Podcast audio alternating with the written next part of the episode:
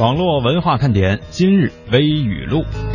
农业部发表意见，提出未来将重点选育一批马铃薯品种，建设一批优质原料生产基地，到二零二零年种植面积扩大到一亿亩以上，主食消费占马铃薯总消费量的百分之三十。今年呢，还将选择北京、哈尔滨等九地推进马铃薯主食开发。土豆成主粮，各位你喜欢怎么吃呢？日前，济南的众多市民到大明湖，以每斤四块五买鱼，集体放生到大明湖里。千余尾的鱼呢，被倒在湖中。买鱼的市民以中老年妇女居多，每次买鱼少则两百，多则上千元。根据了解，每月超过万斤的约两万条鱼啊，在这个大明湖放生。放生之后呢，会有游客再来捞鱼，循环着卖。难道这也算是循环经济？在这个世界上，无论是失恋、被客户第 N 次要求改方案，还是每次走到讲台前一班地铁必然刚刚开走等等，虽然我们表情平静，但内心都会爆发出不同程度的绝望。而医治绝望的秘方呢，可以是喝一场大酒，吃一顿火锅，或者是按照尼古拉斯赵四儿的说法，来一顿烧烤，或者干脆接受这样的事实。哎，赶不上地铁就赶不上地铁嘛！我刚才飞奔的英姿，你有没有被帅到？给男同胞们一个友情提示：我这条说完了呢，你们一定要点个赞。内容是什么呢？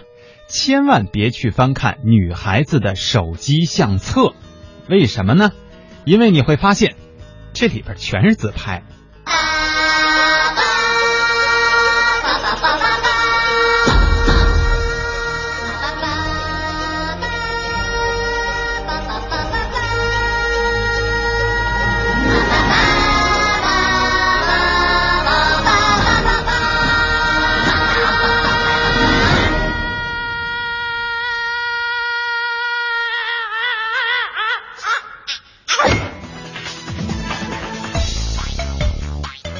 欢迎大家锁定收听中央人民广播电台华夏之声网络文化看点。大家好，我是蒙蒂。各位好，我是文艳。今天呢，我有感而发的就是第一条的这个微语录啊，关于土豆成主粮。对我曾经啊听过有一些减肥的人士说过，就是每天把土豆当成主食，因为这里边也含淀粉，对吧？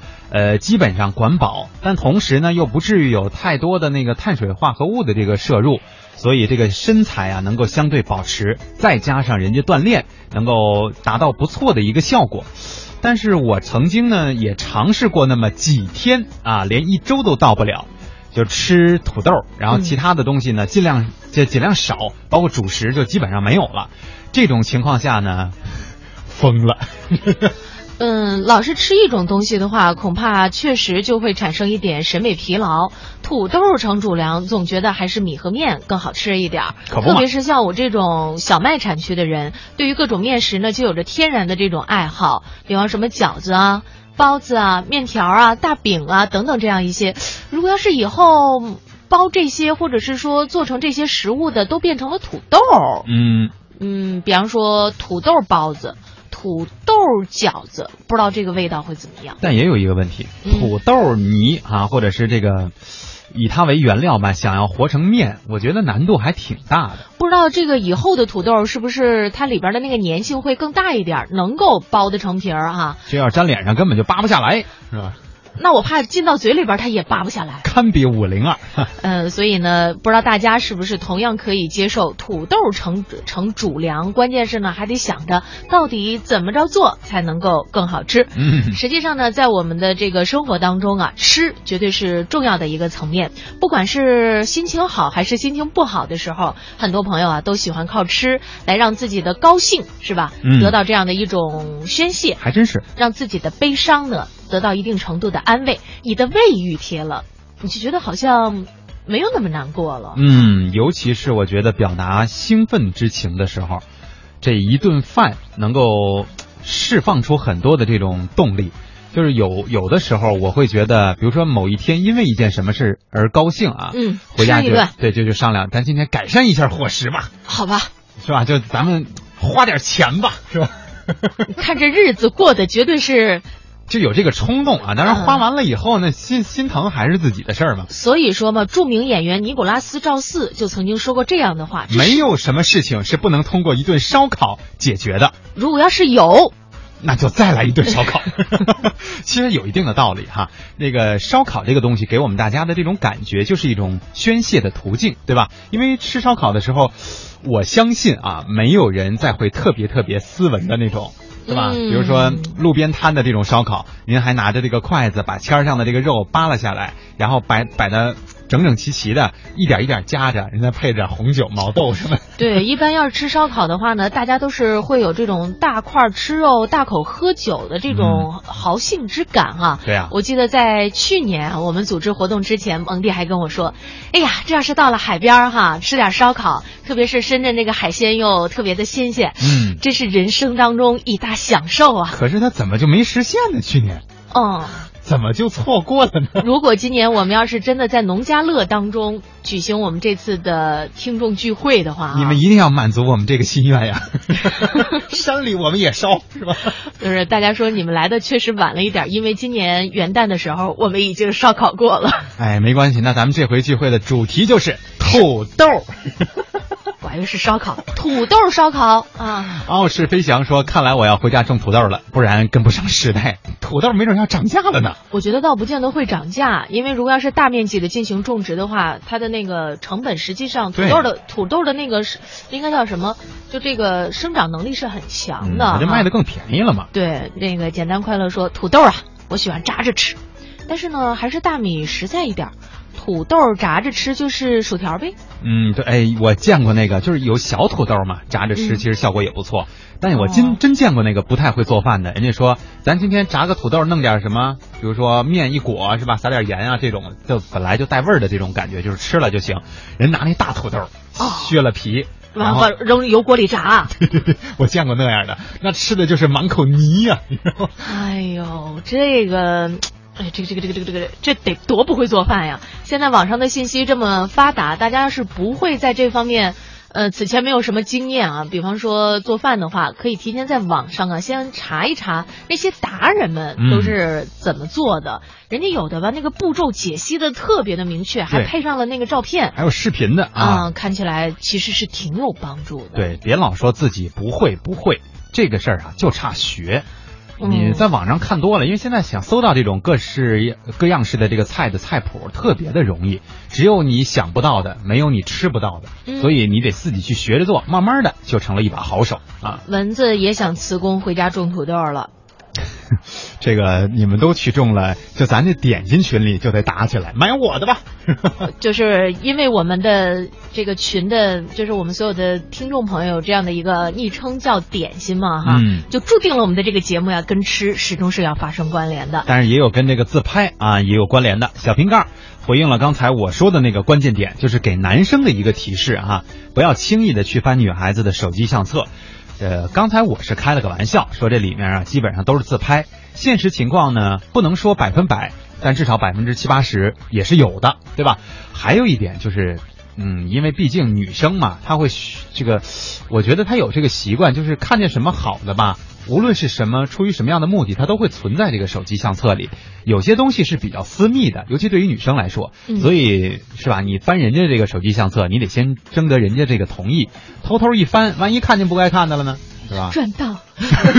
什么人？你是不是女性啊？你知道那个很多女生啊，在这个呃相册的文件夹当中会起一些名字，比方说有的那种呃，就是不愿意让别人看到的照片啊。嗯。十有八九呢都是没有 P 过的啊，所以呢，大家在看到朋友们，就是你的女性朋友们发到朋友圈里边的那个自拍照，九成是磨过皮的，嗯，美过白的，呃，甚至是眼睛放大过的，对，那个脸被削小了的，嗯，真人一见呐，哈，天差地别呀，是吧？也不至于吧。小瓶盖说：“有自拍照肯定是有的，但是有宝宝的女孩子呢，全是宝宝照，是不？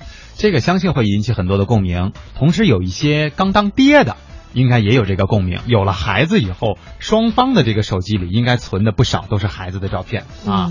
像我们有一些男同事，呃，在去年吧，也是当爹了，或者是前年也有当爹的。”他们的这个手机相册也好，包括屏保也好，基本上也都是孩子了。当了父母，肯定那份心情是特别不一样的嘛，是吧？嗯有一种天然的自豪感，而且在所有父母的眼中，都觉得自己的孩子应该这是这个世界上最可爱的孩子了。呃，冷言冷语冷温柔说，蜻蜓 FM 最近呢都听不了，没关系啊。三月一号，华夏之声、香港之声 App 就会上线和各位见面了，在这里边直播点播。怎么听都行哈、嗯躺在沙发上听，趴在办公桌上听，嗯，蹲在厕所里边听，乃至是坐车的时候听。当然没有 WiFi，在那种情况下啊，都是可以让你的收听更为顺畅。对我们提供给大家各种各样的姿势，是吧？和知识啊。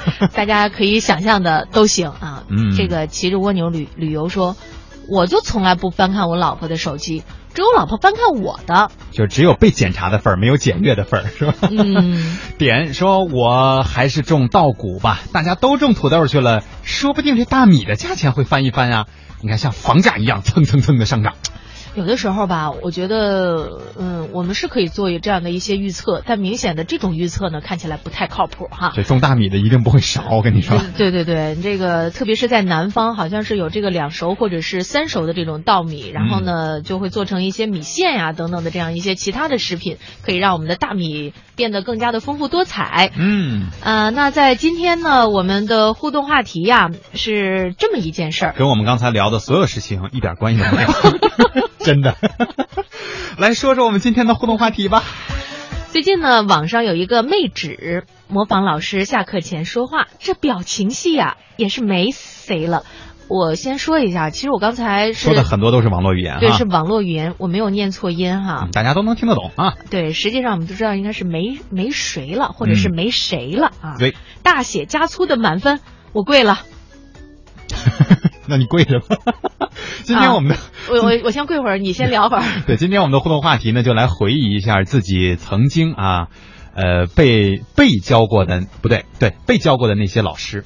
就是看看他们有一些千奇百怪的话啊，因为我们都知道，有过大家都上过学，对吧？谁也没有，呃，说完全就是一打下课铃就能主动下课的。下课铃，下课铃去，对，北京话就出来了，就是只要铃声响起，就是准时下课的。嗯、有过是吧？但是仅仅是有过，每个人都会经历那种拖堂的情况。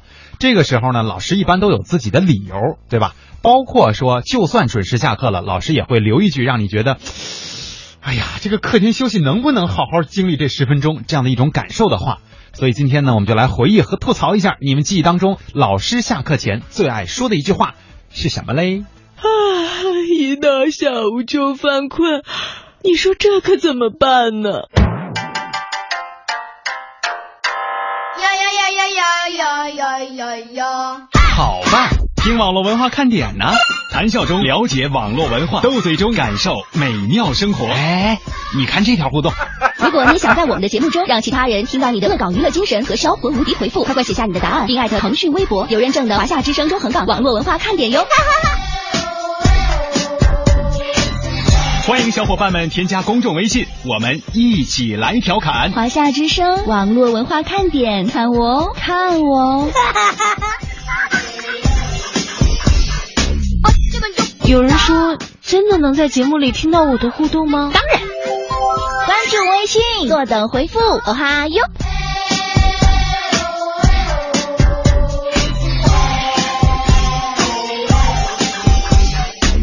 嘿，我那边呢？网络文化看点，今天我们一起来说的互动话题是：老师下课之前最爱说的一句话是什么呢？我们的互动平台当中吐槽了不少嘛。是啊，看来大家呢对于这个呀都印象特别的深刻。现在呢，我们也是看着各位啊回来的越来越多。毛小雪就说：“我回来了，你们想我了吗？反正是想你们了。”嗯，就像过年前，我们是看着大家一个个回家了，成天呢就有朋友在微信平台上说：“我买着车票了，我几号几号走？哎，我今儿走了啊。”现在呢，大家终于回来了，这种感觉还是挺好的。就是一下感觉亲人们全都回到身边了啊。对我们再来看看跟互动话题有关的，呃，一口气上二十二楼，说还记得那是初三的物理老师，每次下课呢都会说某某某，你下课来我一起来我办公室啊，全班都被他叫去过，除了他自己儿子，就是我那同桌。物理啊很差，但从来没被叫叫到他的办公室去。那是因为在家里边已经教育够了呀。对，这这这一般老师下了课以后都会单独跟他说。你像放学给我早点回家啊！我做题我做死你！有的时候我们会发现一个挺有趣的现象，就是比方说自己的父母会是某一科的老师，嗯但往往孩子在这一科的学习上呢，不是特别热衷对，不是那么出色。就像我爸爸是化学老师，但是，哦哎呦，我上高中的时候就真的是在学化学上就搞不明白，你知道，就那个特别是化学学到、从无机学到有机以后，嗯，然后你的同学都是那种，你你是化学老师的孩子，你竟然不懂这些，对啊，是？吧？这样一种特异样的眼光啊。然后我不会做这个题嘛，我就去问我爸爸。嗯那我爸不是在大学里边教化学吗？嗨，就 不稀得跟你解释不。是，我爸一看，哎呦，这题，哎，太基础了，有点就想不起来了，已经就是没有人可以给我讲。然后呢，嗯那个我去问我们，呃，上高中的时候我们化学老师，嗯我们化学老师说，你爸不是化学老师吗？回家问你爸去啊。互相推是吧然？后没人问哦。关键是你爸会觉得这个东西呢，在我看来，它就是一一下就出来答案了，它不需要过程，它就应该是这样的。对我爸，我爸他确实是那个那个时候他不知道这个推导过程是怎么样的，嗯因为我们是要用这个基础原理来推导那个结果，他就一看就是知道那个结果是什么，嗯结果两边谁也没有给我辅导过，以至于 我现在提到化学我都头疼。真的没人管啊！柠檬茶说老师说的话啊，我再讲两分钟，结果呢就能讲到第二节课的课铃响啊。我经历过这样的，就是这样最最难受的是什么？呃，你有可能是一个好学生，你在认真的听这个老师补充的那些内容，因为一般情况下，老师如果是这样的一种心态了，这么跟你说话了，那他肯定这段时间讲的东西是他特别想告诉你的，特别重要的东西，对吧？你还在跟着他转。转的时候呢，这个啊，第二节课开始了。那个，比如说刚才讲的是物理，是吧？接下来这个英语老师来了，嗯，然后英语老师咔一进来说啊，该我的这个时时段了哈，一一上课就开始用英文讲，你还在那些什么重力啊这里边在琢磨在转呢。然后那个老师已经开始用英文讲课，你根本反应不过来。我觉得其实这样的一种方式吧，对学生的这个转思维转换伤害是挺大的。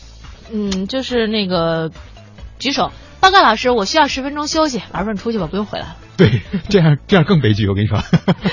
嗯，这个美少女战士说，老师下课前最爱说的一句话，无非就是哎，耽误你们几分钟，把这道题讲完，或者说一下课外。呃，课外的话题之类的啊，他说、嗯这几分钟一讲完，就是下一节课的上课时间了。相信大部分的人都这么认为。啊、要不然呢？你们是不是把互动话题稍微改一下？老师说过什么话让你刻骨铭心、永心永生难忘的？差不多就是这意思，真的。这也是永生难忘。对，反正大家的理解可以理解成对你们伤害和刺痛最大的那一句啊。基本上，我觉得大家应该都听过这一句话：“你们这届是我带过的最差的一届。啊，有有有有有。然后等你毕业之后呢，老师会说，哎，其实你们这届真的是又给我带来了无时这个无限的荣誉呀、你们、嗯你们这个成绩真的很好哎。就是我觉得吧，实际上初中老师跟高中老师啊是两波特别互相信任的人哈。嗯你比方说，到时候那个语文老师说这个呢，你们上高中语文老师会给你们讲啊，然后到上高中的语文老师说，哎，你们这个初中的时候应该已经讲过了吧？哈、对，这这是这是属于互相信任吗？真空了吗？这不就是推来推去吗？点说这个呀，我想起了我初一时的地理老师啊，每次他的课呢都是下午最后一节，我们就是盼着放学。结果呢，因为我们上课太调皮了，他用拖延时间的方式来让我们安静，还有背历史上课啊，什么叫背历史上课呀？啊，给我们时间，就是历史课的时候吧，上课给我们时间背，我们不背，放学以后就留着，不让走，背完了以后才能走。我觉得有的时候吧，这些老师的这个做法呢，有一点点像现在一些公司的这个领导哈，嗯嗯上班的时间不开会，嗯，嗯，快下班了，哎，来来来，大家开个会啊！啊，就是这样。本来五点钟应该下班，开完会七点了。我说的就是这样，是代表大家说的哈，嗯，我们不这样。对我们，我们确实是不这样。我们就说有一些，我觉得这个啊真的是时间没有利用好。呃，我记得我看过一个很很印象很深刻的一个例子，就是在创新工厂李开复嗯先生的那个啊，很多的这种创业的小企业，因为需要很高的这种效率才行。嗯所以呢，他们开会的时候是会利用中午饭前的这一段时间去开会。嗯这样的话呢，大家因为都要着急去吃饭，所以会议一般都会比较高效。嗯，而且呢，开会的时候都站着。特别有道理，我觉得这个方式挺好的，就是大家在最集中精神的时候，因为接下来就有更重要的一项任务要去做，是吧？嗯就要填饱自己的肚子，所以这几分钟就是，与其我跟你那儿晃晃荡荡的呀，是吧？迟到开会啊，或者说这个我也听不进去啊，一说啊啊啊，您刚才说什么？不会有这样的状态了，我直接听好了，我就吃饭去了，对吧？然后下午我就开始进行这项工作了，这样是一个很好的结果哈。所以说呢，可能对于创新，对于不停的在这个商业社会当中的呃打拼的朋友们来说，高效率确实是非常的重要哈。嗯，那么接下来呢，我们也来说说一些革新之举。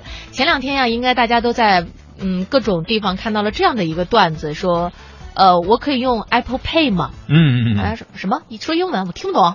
啊、我可以用苹果支付吗？哎呦，小马你能的上天了！苹果支付，你怎么不用猕猴桃支付啊？是吧？这是网上的段子哈，嗯但确实前几天 Apple Pay 呢是挺火的，朋友圈真的是刷爆了。呃，包括我们了解到的，就这些商家呀，呃，都觉得这样的支付效率确实是提高了。而从 Apple 就是苹果的这个角度上来讲呢，好像有一段时间服务器也宕机了，因为大家加入的这个热情实在是太火爆了哈。呃，其实除了苹果公司以外呢，又有巨头，新的巨头准备进入中国市场，和这个什么支付宝啊、微信呐、银联呐、这个竞争一下啊。有媒体报报道说呢，韩国的三星公司，这也就是在手机市场上一直在跟苹果啊、争来争去的公司嘛，打算三月份在中国推出三星支付，哎，你说这个会叫什么名字？Samsung Pay。就像不像？呸！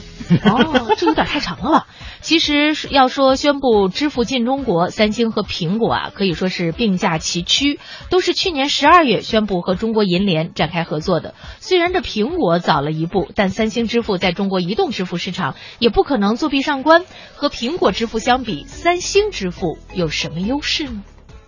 打包带走，Apple Pay 是给我一个码。是一万五。而且不用输密码是吗？对，不用不用，两百以下免签。从表示支付到打单成功，前后十秒，一顿肯德基午餐就到了记者手里。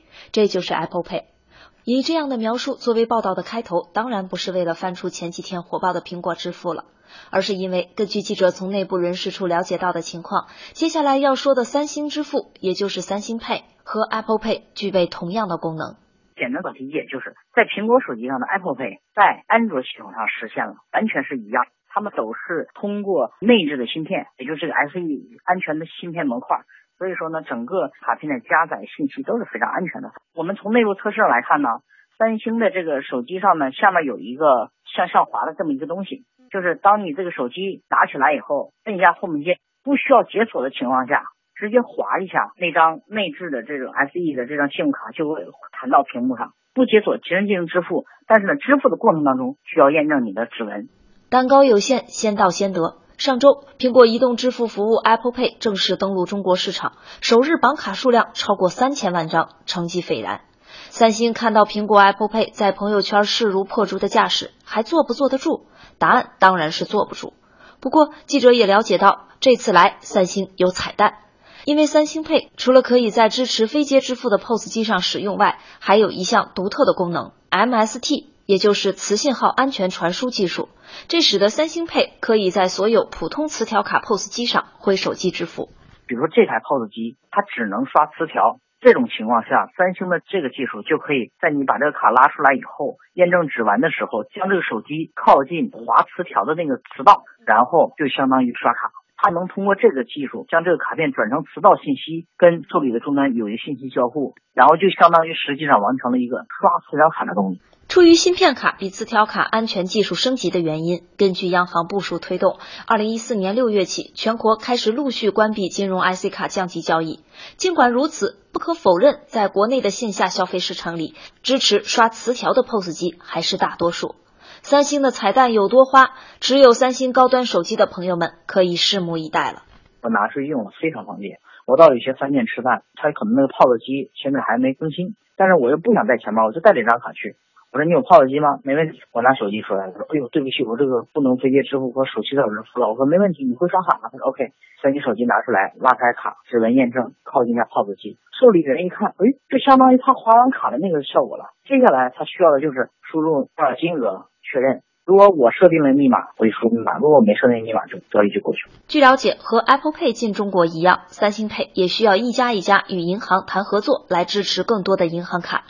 此前一周，Apple Pay 上线，先期支持包括工农中介在内的十九家银行。三星到底支持哪些银行，就有待三星自己到时公布的结果了。不过，虽然苹果、三星在手机硬件上是割据一方的强势诸侯。但说到移动支付市场的竞争，他们还只是小角色。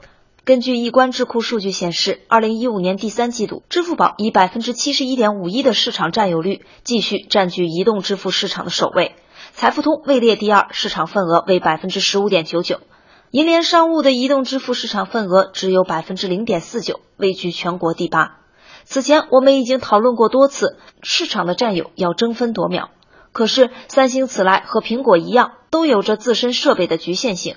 有银行业内人士介绍说，三星 Pay 目前只支持三星 Note 五和 S 六 Edge 以上的机型，用户数量有限。本身 Apple Pay 呢，现在来看它支持的机型基本都是 iPhone 六及以上的，也就是说，在实际上现在的苹果手机的市场份额里面，它只是少数高端的，因为拿 iPhone 六及以上都是比较高端的。三星呢，在安卓机市场也是这样。它都是 S 六及以上的机型支持，所以说他们俩都是这个特点。虽然他们自己本身的这个份额很大，但是上他们支持的都是在他们比较高端的这个机型。当然，随着后续慢慢的，可能随着这个整个产品的迭代开发呀，慢慢慢慢可能就会形成覆盖面就会更广。如果银行、银联以及手机硬件厂商按部就班，还有多少时间留给他们赶超翻身呢？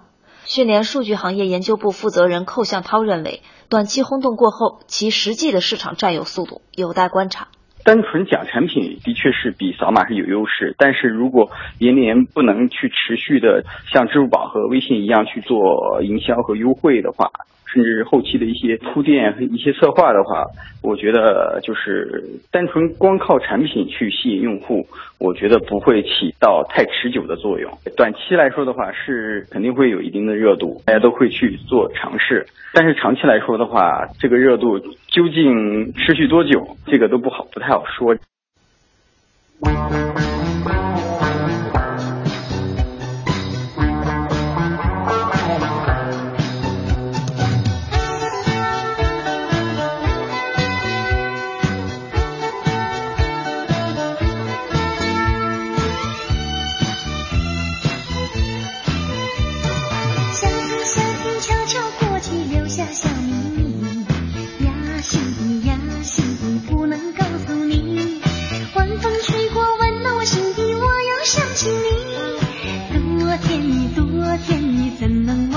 不能忘记你把你写在日记里。不能忘记你心里想的还是你。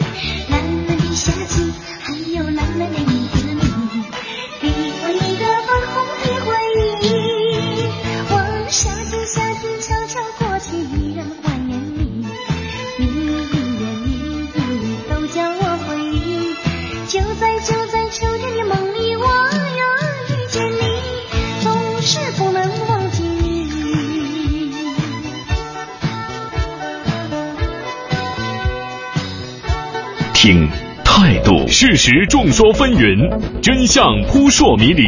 听生活，汽车因为都市更显魅力。听节奏，华夏华夏。FM 八十七点八，一零四点九，AM 一二一五，中央人民广播电台华夏之声，给你最动听。权威迅捷的新闻资讯，听说新闻中的道理，丰富实用的生活信息，与您同行，悦耳动听的美妙音乐，给你好听。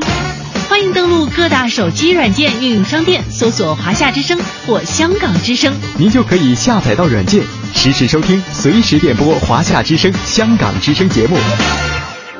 华夏之声、香港之声手机 App 为您提供高质量的听觉享受，打造收听广播的完美体验。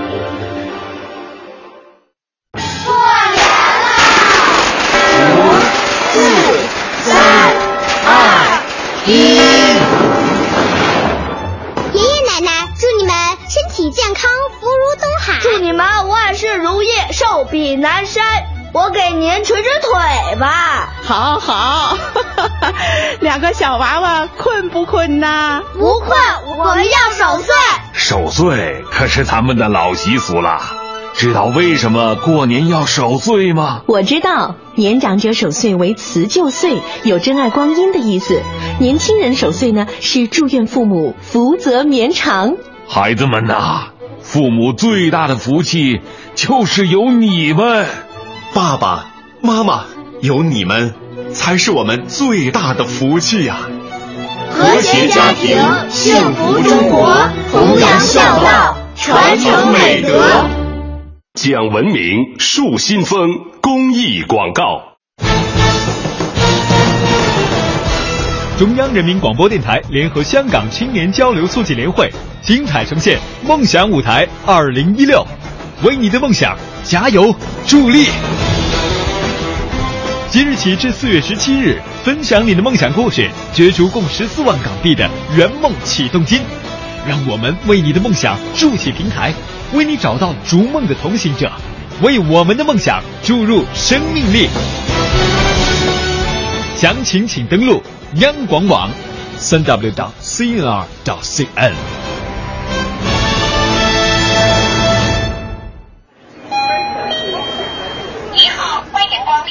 您有什么事儿？哎，姑娘，你你帮我看看我这手机怎么了？怎么了？呃，接不了电话。怎么就接不了电话了？就是它它不响啊。那你手机铃声开了吗？开了呀。您号码多少？嗯，幺三六八六三九四七二八。您看，这不是响了吗？呃，通了呀。响了呀，这不是我拿手机拨的吗？您手机没问题。呃，可是我从来没有接到过我儿子给我打的电话呀。哎，我儿子怎么不给我打个电话呀？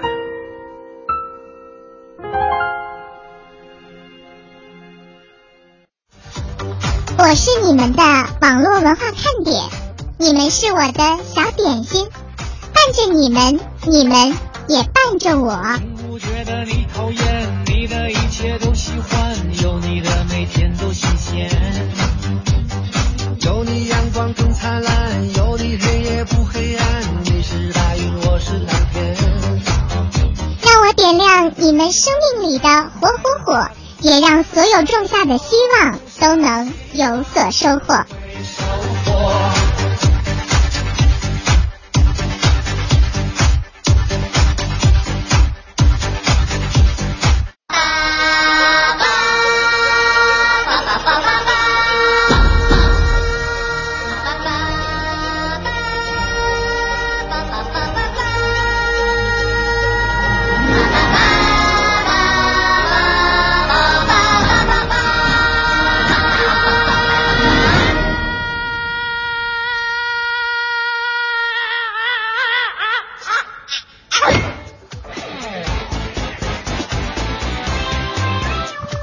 欢迎大家继续锁定收听中央人民广播电台华夏之声网络文化看点。大家好，我是蒙蒂，我是文艳。今天我们一起来互动的话题是：老师在下课前说的哪一句话让你记忆深刻、痛心疾首啊？是吧？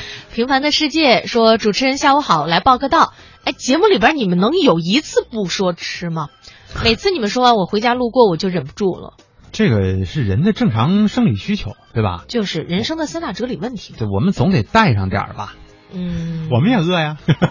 就是我们下班路过那个卖吃的地儿，也走不动路啊。嗯嗯，刚才我看看啊，是哪位朋友？这个梧桐听雨说，昨天呀没有时间听节目，哎，听说有聚会，是不是真的呀？嗯，是。呃，在最近呢，我们也在收集大家的意见，就是我们今年想在四月份的时候和呃和这个我们广播覆盖地的朋友们啊做一个听众见面会，可能呢今年会会有两次哈。嗯。呃，第一季呢就先在四月份吧，大家我们预想的是到珠海。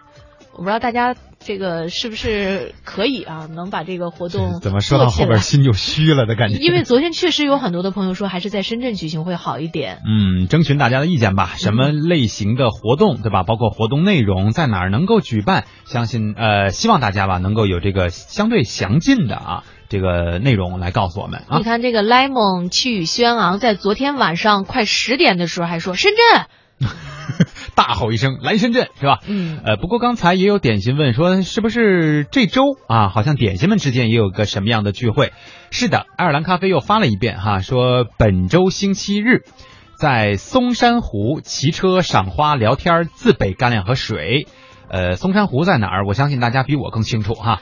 昨天有朋友说了，里边有农家乐啊，说呃这个骑车和聚会的费用呢是 A A 制啊，聚餐的这个费用啊是 A A 制的，呃集合地点在大岭山广场，这又是哪儿是吧？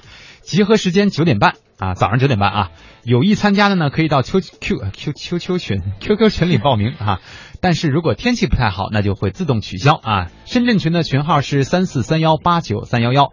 三四三幺八九三幺幺，中山群的群号是五九二零二三四五五九二零二三四五。闹钟你表闹说珠海呀，隔海相望，深圳欢迎你。你看梧桐听雨说还是来深圳吧，你珠海我可能去不了。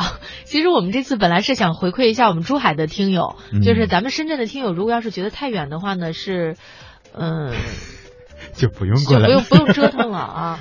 但但是好像我不知道咱们珠海有多少听众朋友在听我们的节目，并且可以参与我们的活动。所以最近一段的时间呢，我们都会就相关的问题来问问大家。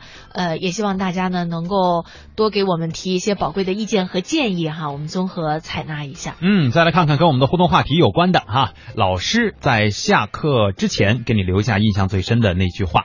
简单快乐说，我记得我们上初一那会儿啊。呃，因为他们农村学习，当时这个初中才开始学英语啊。我们也是。嗯，所以说就怕每次英语课呢要下课的时候考单词默写啊，基本上每次考完呢就是下节课的时间了。英语老师呢美其名曰说，哎呀，你看咱们英语起步晚，要多考一考。结果还是我天生五行缺英语啊。永远都不过，是吧？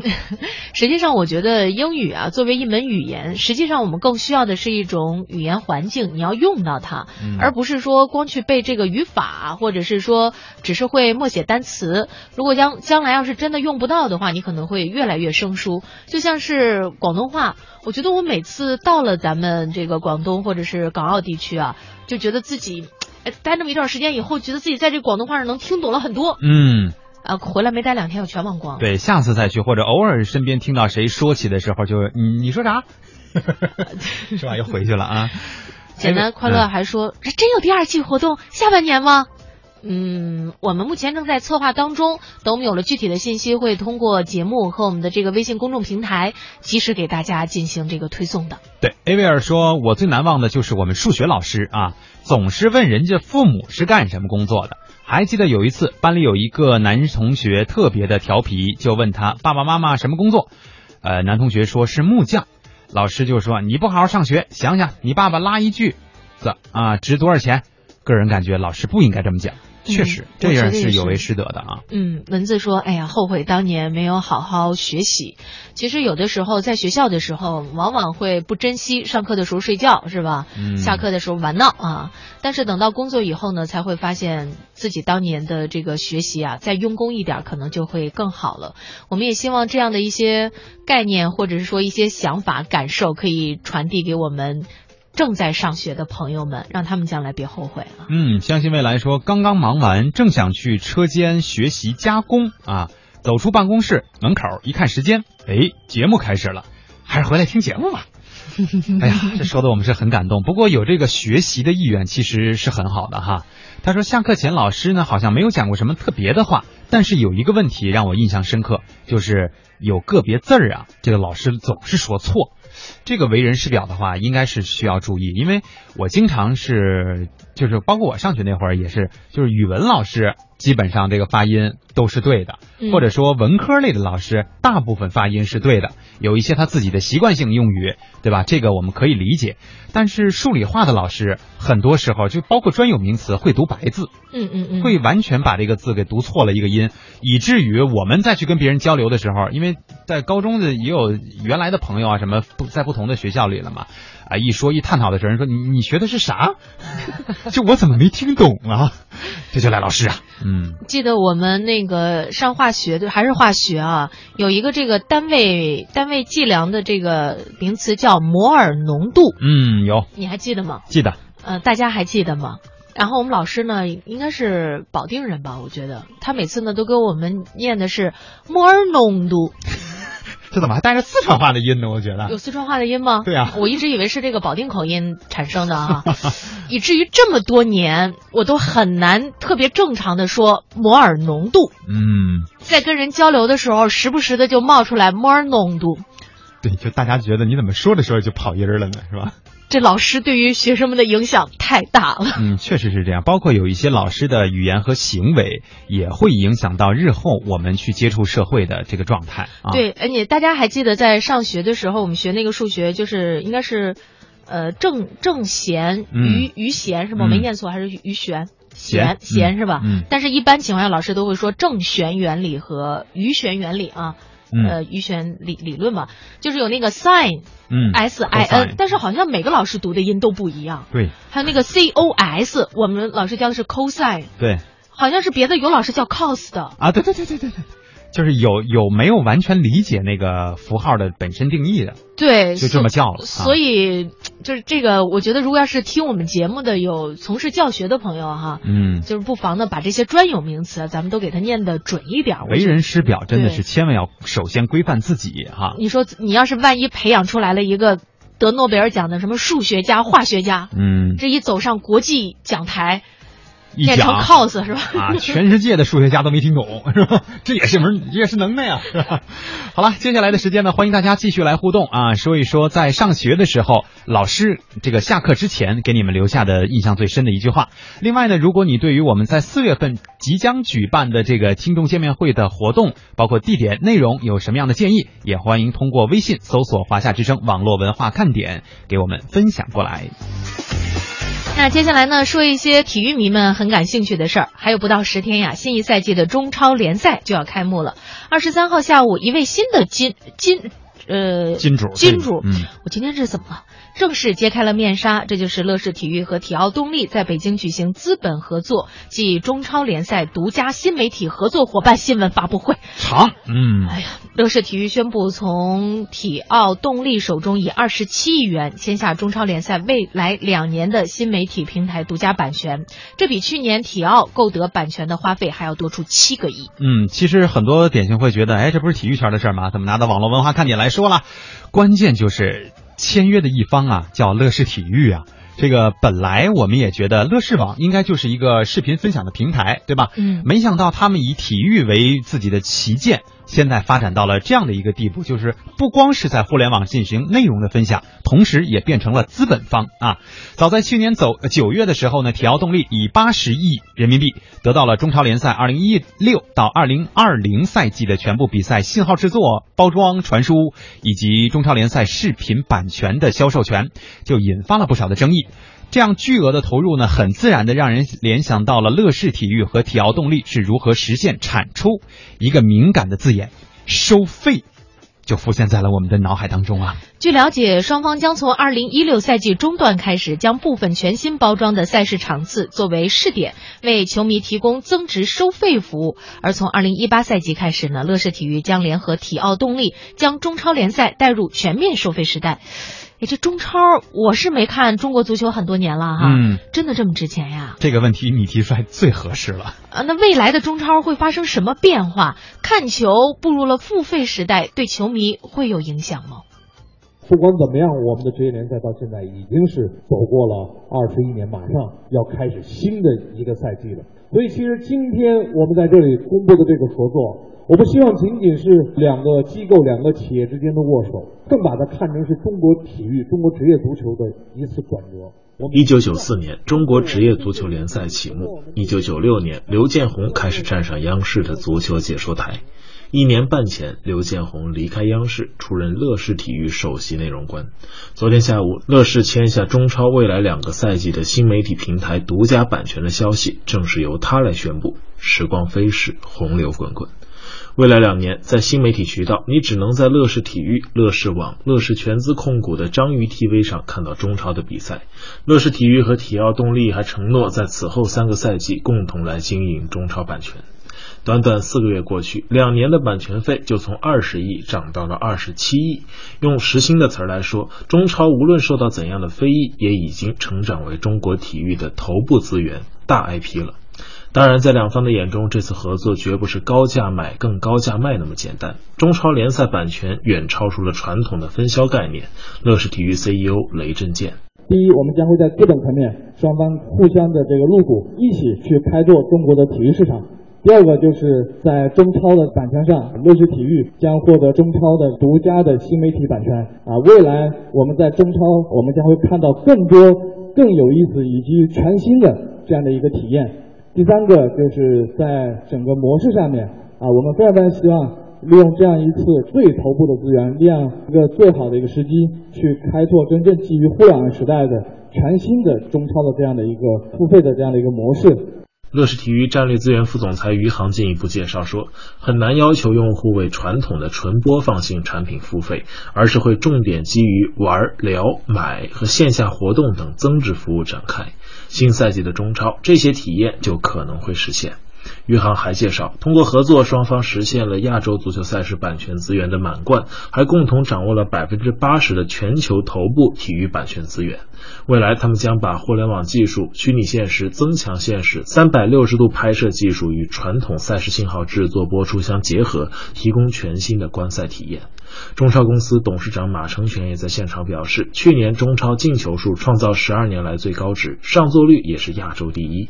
希望新的合作方式进一步不提升中超的品牌价值。乐视体育与体奥动力战略合作，代表了中超品牌受到市场的进一步认同，并进入价值快速上升通道。我希望作为互联网体育的创新代表，乐视体育与体奥动力。积极运用互联网新技术、新模式，共同提高中超联赛的制作水平，加速中超联赛的传播广度和深度，提升中超的品牌价值，形成可持续增长的商业新机制。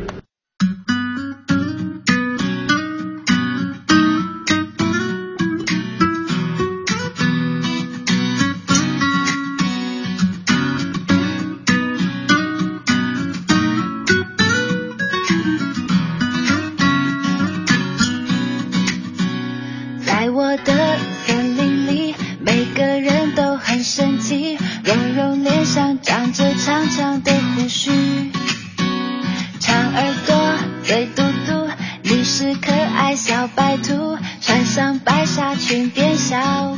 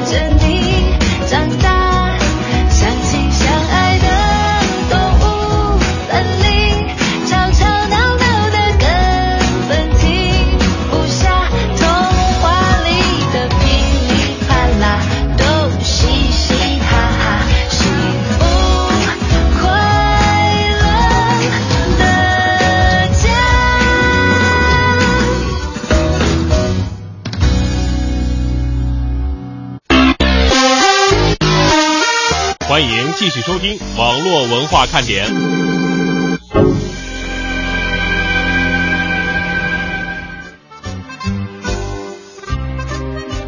欢迎大家继续锁定收听华夏之声网络文化看点。嗯，没想到大家对于刚才我们所说的乐视啊转播这个中超版权有可能要收费的事情呢，还是有一些见解的啊。简单快乐说，说出花来，我也对中超不感兴趣，也就打亚冠或者亚洲杯的时候听听结果。听听结果，感谢你的听听。老鼠扛刀说，中超也敢整付费观看呐、别的不说，乐视的勇气可嘉。前期投入了这么多，是不是能够实现盈利？这个事儿啊，还真的是得好好看看结果啊。嗯小宝说中超收费，倒贴我都不看，都别说免费了，这比赛不好啊，这成绩也不好，这有什么资格收费啊？嗯，可能确实对于中国球迷来说，这个中国足球这四个字是心里永远的痛哈。嗯但是我们也不能阻止互联网的发展和资本的这个运作嘛，对吧？嗯，林培琼说今天的这个互动话题，他说记忆最深刻的是上初中二年级的时候，政治课快下课的时候，我还在朦朦胧胧的睡着，然后政治老师突然间提高音量，说让我查出来我摩托车的车胎的这个气儿是谁放的，我就单独考他政治，提心吊胆，痛心疾首，怎么着是是你放干的吧？是吧？这么一说的话，八成就是你了哈。哎，别跟老师作对，没有没有什么好结果啊。找自己说，你们你们把东莞的听众给忘了吗？没有，只要网络文化看点这个节目在一天，只要蒙蒂和文燕还在这档节目上，我们就会一个城市 一个城市。我们就记会记得所有广东的这些点心们哈。嗯当然这个来自于世界各地和宇宙各地的，我们也都欢迎啊。对，老鼠扛刀说还是来深圳吧，地点都安排好了，内容也安排好了，连帽子也准备的差不多了。嗯，就说我们连礼品都不用带了。二兰咖啡说，刚刚查了一下日历啊，仔细想了一下每周日的日期，我想见面会可能是四月二十四号这一天啊。最终的地点呢，应该是在深圳。深圳，我觉得可能目前我们看来是八九不离十了，按照你们这架势是吧？但时间上我们可能还是会有一定的调整，对吧？这个，因为我们也要看自己的这个工作安排啊。嗯，如果要是真的那个咖啡如你所说，我们在四月二十四号这一周在深圳举行了，我们就决定发你大红包，最佳预测奖红包里边是啥？这是关键。帽子。不是里边还是一红包。今天节目的最后呢，我们来说说巴黎一个公司推的新业务。要不说创新真的是无处不在呢。就是商机啊，到处都有啊。对，每年呢，我们都知道啊，成千上万的游客蜂拥到法国首都巴黎，会把同心锁扣作呃扣在这座城市最具标志性的那个大桥上啊，嗯以此呢作为他们不朽感情的见证。但是最近呢，有媒体报道说，如今呢，伤心、孤独而又极度的单身人士。竟然可以请巴黎一家公司把桥上的同心锁都给剪断了，哎哎，这这事儿合适吗？反正这家公司说了啊，当一切结束之后，我们会应该是这个意思吧？就是你比，假如说啊，咱俩去弄了一个同心锁，后来分了，哦，然后又不想把这个作为爱情的见证或者是情感的见证留在这儿了，再去捡。哦，我还以为就是看着那些同心锁我就嫉妒，然后我让他给捡了。呃不会不会不会，哦因为也没办法，因为这个正常的锁我们都知道都挺厚的，对吧？你要拿一大钳子上街，就有警察来了。所以请专业的公司来解决这个事情呢，倒是也可以哈。写错了怎么办？呃，不会，这自己的锁还认不出来嘛。呃，公司说了啊，当一切结束之后呢，我们会送给检索的人一份专属的检索视频，其中呢包括检索过程当中大声喊叫的片段。我终于分手了。这是有多痛心，或者是多欢欣鼓舞啊！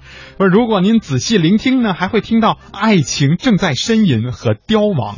我的妈！这巴巴黎真是浪漫的城市啊！你说检索的人痛快了，但不知道现在有没有在巴黎情人桥上留锁的听众朋友不淡定了。嗯 明天会坐最早的一班飞机去巴黎看看吗？其实啊，早前巴黎市政府呢就担心这种狂热的挂锁行为啊会对巴黎标志性的大桥造成不可弥补的损害，所以呢是明文禁止同心锁，违者是要罚款的。嗯所以呢现在允许单身的人过来检索，有点借单身者的手一箭双雕的意思。这算是城市管理的一种方式哈。同时还是循环经济啊！你说买锁的时候你得花钱，检索的时候你难道不给人付费？所以说商机无处不在，就看大家自己怎么琢磨了啊！嗯，傲视飞翔说什么都收费，看来今年的名词儿收费要上榜。还真是，这刚二月，还不到三月呢。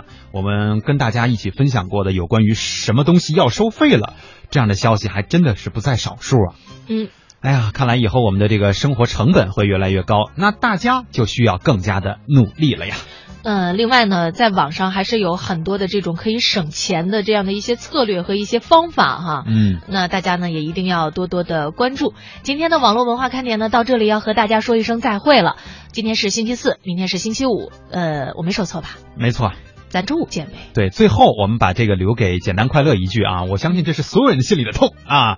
简单快乐说，其实最怕的呢，就是每次上美术课和体育课，都是数学老师过来说，呃，今天美术和体育老师都没空啊，上几何，泪奔呐、好，那今天的节目呢，到这里要和大家说一声再会了，也欢迎您继续收听华夏之声《魅力中国》，我们明天见。拜拜。